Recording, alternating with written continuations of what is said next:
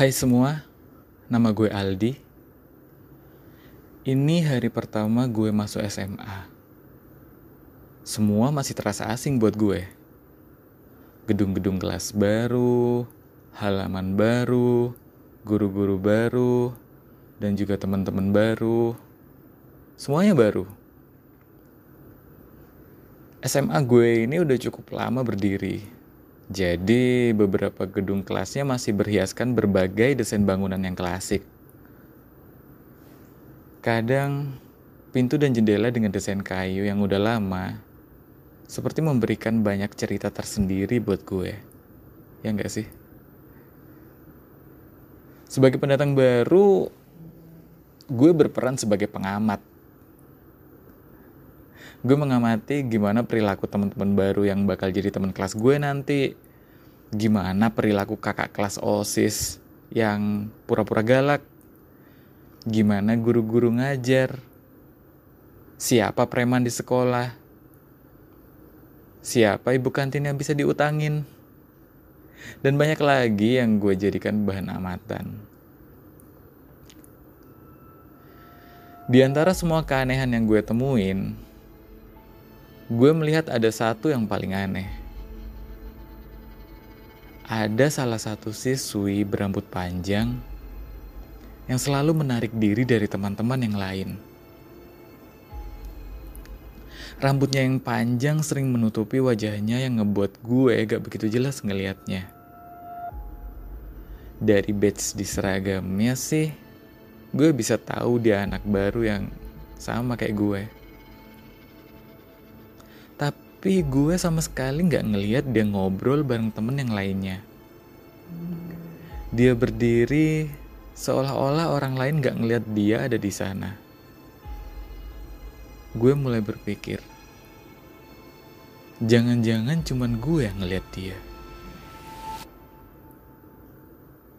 Oi, lo ngapain ngeliatin dia? Tanya salah seorang siswa baru di kelas gue. Lo juga ngeliat? Tanya gue balik.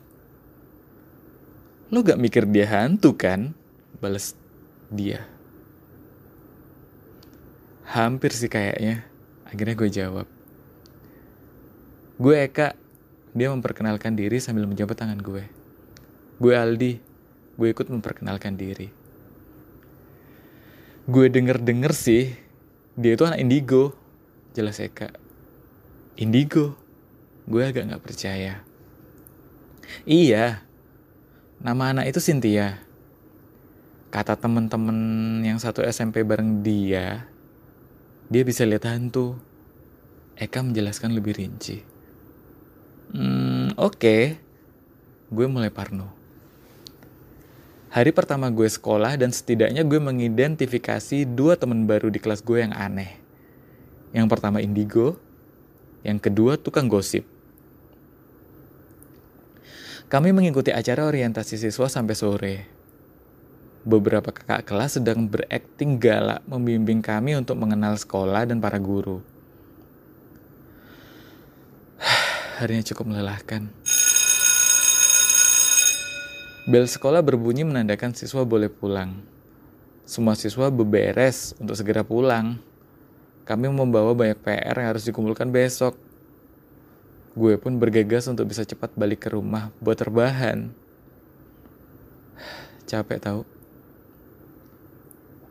Di lorong sekolah, gue melihat Cynthia sedang berdiri bersandar tiang kayu. Dia melihat ke arah gue. Setidaknya gue merasa gitu sih. Saat gue lihat dia balik, dia malah mendatangi gue. Dia berjalan dengan cepat sambil menatap gue tajam. Tap, tap, tap, tap. Dia berhenti di depan gue menghalangi gue berjalan. Ada yang bisa gue bantu? Tanya gue pura-pura santai. Eka, dia mulai bicara. Eka? Gue kaget dia menyebut nama Eka. Gue mulai berpikir bahwa dia sadar tadi pagi kita ngomongin dia di kelas. Mampus ketahuan gibah gue. Gue harus menjelaskan bahwa gue gak ngomongin yang jelek tentang dia. Setidaknya bukan gue. Dia udah lama meninggal. Lanjut Cynthia. Gue terdiam. Dia berjalan pergi meninggalkan gue. Gue speechless dong. Gue balik ke kelas buat ngecek absensi dan bener aja di kelas gue nggak ada yang namanya Eka. Gue ngeliat ada salah satu kakak OSIS kelas 2 yang lewat.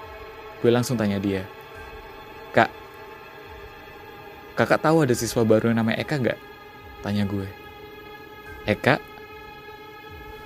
Uh, gue nggak hafal semuanya sih ya, tapi yang gue bimbing tadi sih nggak ada, jawab si kakak.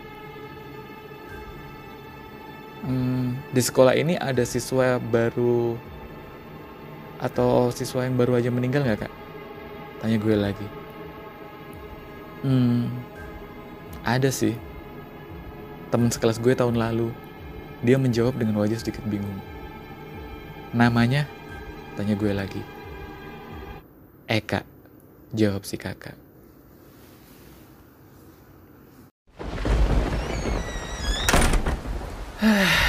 Basah banget. Ah, sorry. Nama gue Angga. Jadi ini adalah hari pertama gue KKN.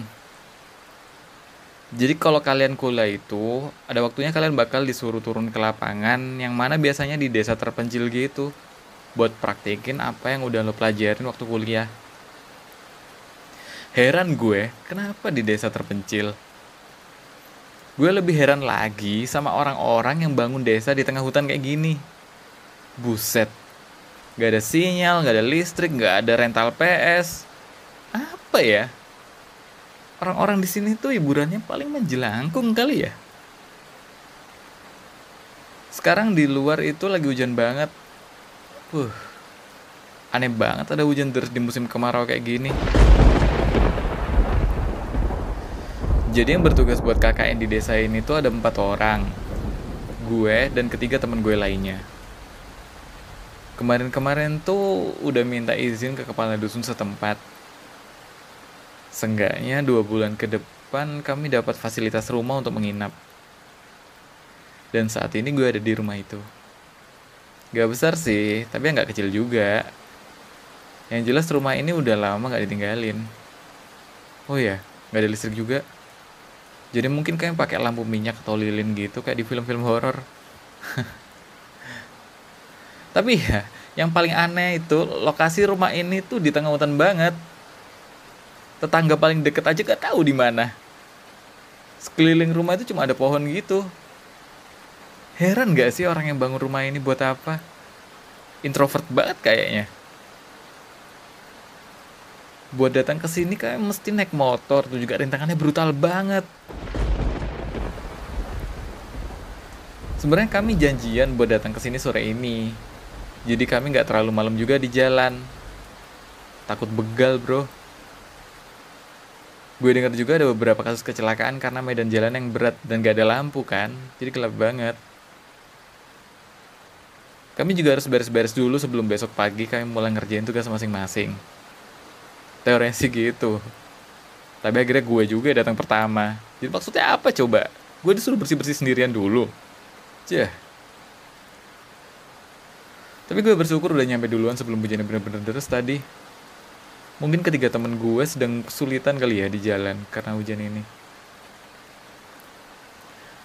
Gue melihat-lihat ruangan di rumah ini.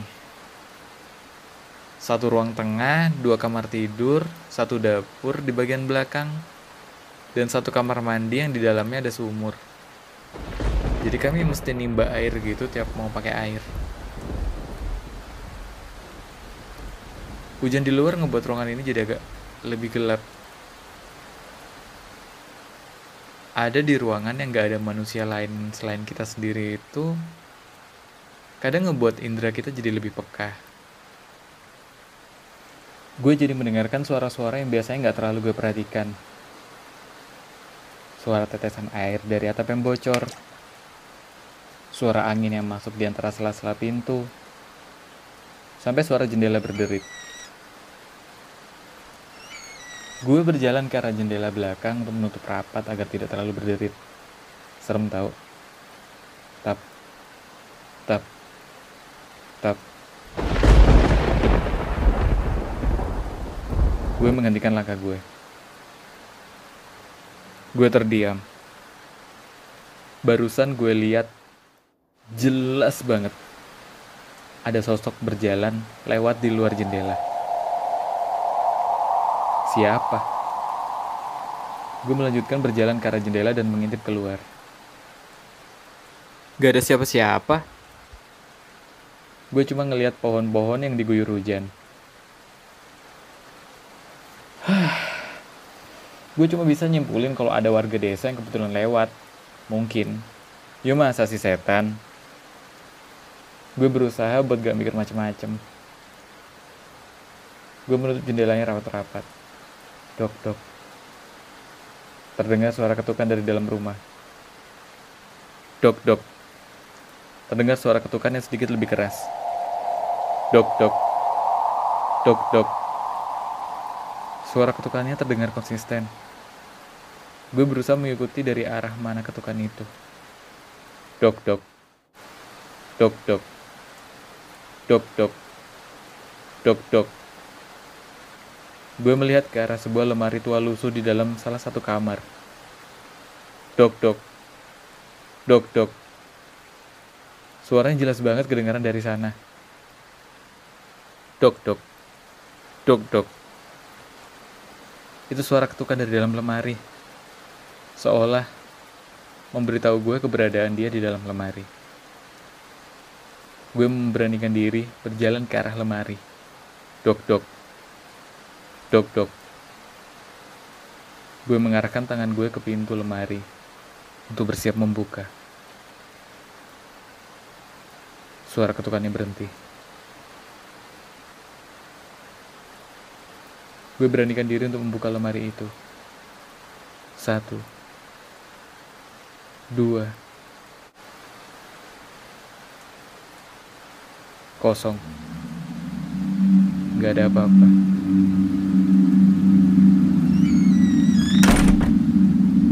Terdengar suara pintu depan terbanting. Gue segera berlari ke ruang depan. Gue melihat dua sosok cowok yang gue kenal sedang basah kuyup. Lah, lu udah datang gak? Suara Taufik, salah satu teman KKN gue yang bertubuh agak jangkung dan kurus. Motor lu taruh mana? Kok nggak ada di depan? Tanya Sawung, teman KKN gue satu lagi yang berbadan agak gendut dan berambut ikal. Taruh belakang aja di bawah pohon. Jawab gue. Lu kenapa? Muka lu pucat banget, tanya Taufik. Enggak, nggak apa-apa. Mungkin gue agak masuk angin gitu. Gue bohong. Gak mungkin gue cerita suara lemari tadi di hari pertama kami KKN. Kita masih punya dua bulan ke depan buat betah. Mereka berdua bergegas mengeringkan diri dan barang-barang mereka yang kehujanan. Si Wiwit mana? Tanya gue ke mereka. Tadi gue nyusul dia ke rumahnya. Kata nyokapnya udah berangkat duluan. Gue kira udah nyampe bareng elu. Jawab Taufik. Hah? Kok bisa belum nyampe? Jalannya kan itu-itu doang. Tanya gue balik. Yalah, dia makan dulu kali di jalan. Saut sawung. Jujur. Perasaan gue gak enak. Brum, brum. Terdengar suara motor mendekat ke arah rumah ini. Nah, itu dia si Wiwit, kata Taufik. Kami membukakan pintu depan untuk Wiwit. Wiwit memarkir sepeda motornya di depan rumah ini dan segera membuka helmnya. Wajahnya terlihat sangat pucat saat melihat ke arah kami. Bruk! Wiwit jatuh pingsan. Kami bertiga kaget setengah mati dong. Kami berlari ke arah Wiwit merobos hujan. Taufik mengangkat baunya dan Sawung mengangkat kakinya. Gue membantu mengangkat barang-barang si Wiwit. Taufik dan Sawung mengangkat Wiwit ke kamar dan menidurkannya di tempat tidur. Enggak, panasin air, teriak Taufik. Ah, oke. Okay. Gue bergegas ke tungku dapur di rumah bagian belakang. Kepala dusun sudah menyiapkan kayu bakar dan minyak serta korek api agar kami mudah menyalakan api untuk memasak sesuatu. Gue menimba air secukupnya dan memindahkan airnya ke arah panci untuk segera memanaskannya. Gue sendirian di dapur dan yang lainnya sedang di kamar bersama Wiwit yang pingsan. Gue nggak tahu apa yang sebenarnya terjadi di sini. Perasaan gue nggak enak banget. Gue resah sambil nunggu akhirnya masak. Anjir!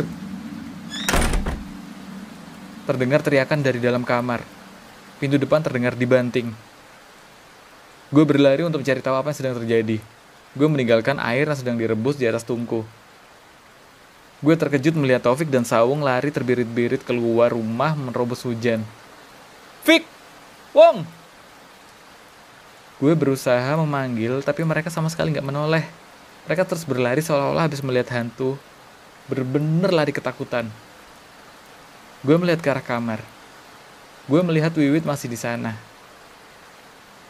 Dan Wiwit ada di kamar tempat lemari yang mengetuk sendiri tadi. Astaga, ada apa ini? Apa yang terjadi di kamar itu? Wiwit sudah sadar, namun dia terduduk di atas kasur sambil gemeteran. Wajahnya membiru. Ia berlindung di balik selimut. Sepertinya ia tidak sanggup berlari bersama Taufik dan Sawung. Wit, ada apa sih? Tanya gue. Kenapa mereka lari? Gue panik. Wiwit hanya gemeteran tanpa menjawab apa-apa. Dia bahkan tidak melihat ke arah gue. Gue melihat HP Wiwi terjatuh di bawah kasur. Gue mengangkat HP-nya yang menyala. Gue terkejut melihat foto yang ada di HP itu.